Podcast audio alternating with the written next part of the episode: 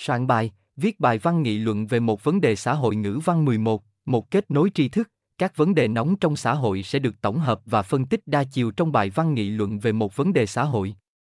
Cùng VUIHOC theo dõi cách soạn bài viết bài văn nghị luận về một vấn đề xã hội ngữ văn 11, một kết nối tri thức nhé. Mục lục bài viết, 1.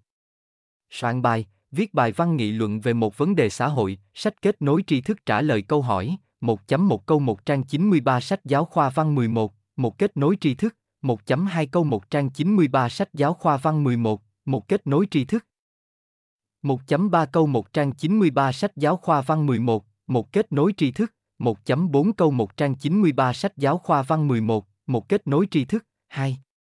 Soạn bài viết bài văn nghị luận về một vấn đề xã hội, sách kết nối tri thức thực hành viết, 2.1 đề bài, phải chăng sống ảo có nguy cơ đánh mất giá trị thực, 2.2 đề bài, ý nghĩa của phát ngôn có trách nhiệm trong giao tiếp xã hội là gì? Bài viết trên đã nói lên được tầm quan trọng của kỹ năng giao tiếp trong cuộc sống cũng như những vấn đề nóng trong xã hội cần chúng ta quan tâm và lưu ý tránh xa. Hãy cùng Vi Hốc tìm hiểu thêm về nhiều đề tài thú vị nữa nhé. Hy vọng soạn bài viết bài văn nghị luận về một vấn đề xã hội về chủ đề con người và cuộc sống xung quanh trong sách ngữ văn 11 kết nối tri thức sẽ giúp các em chuẩn bị tốt bài học trên lớp.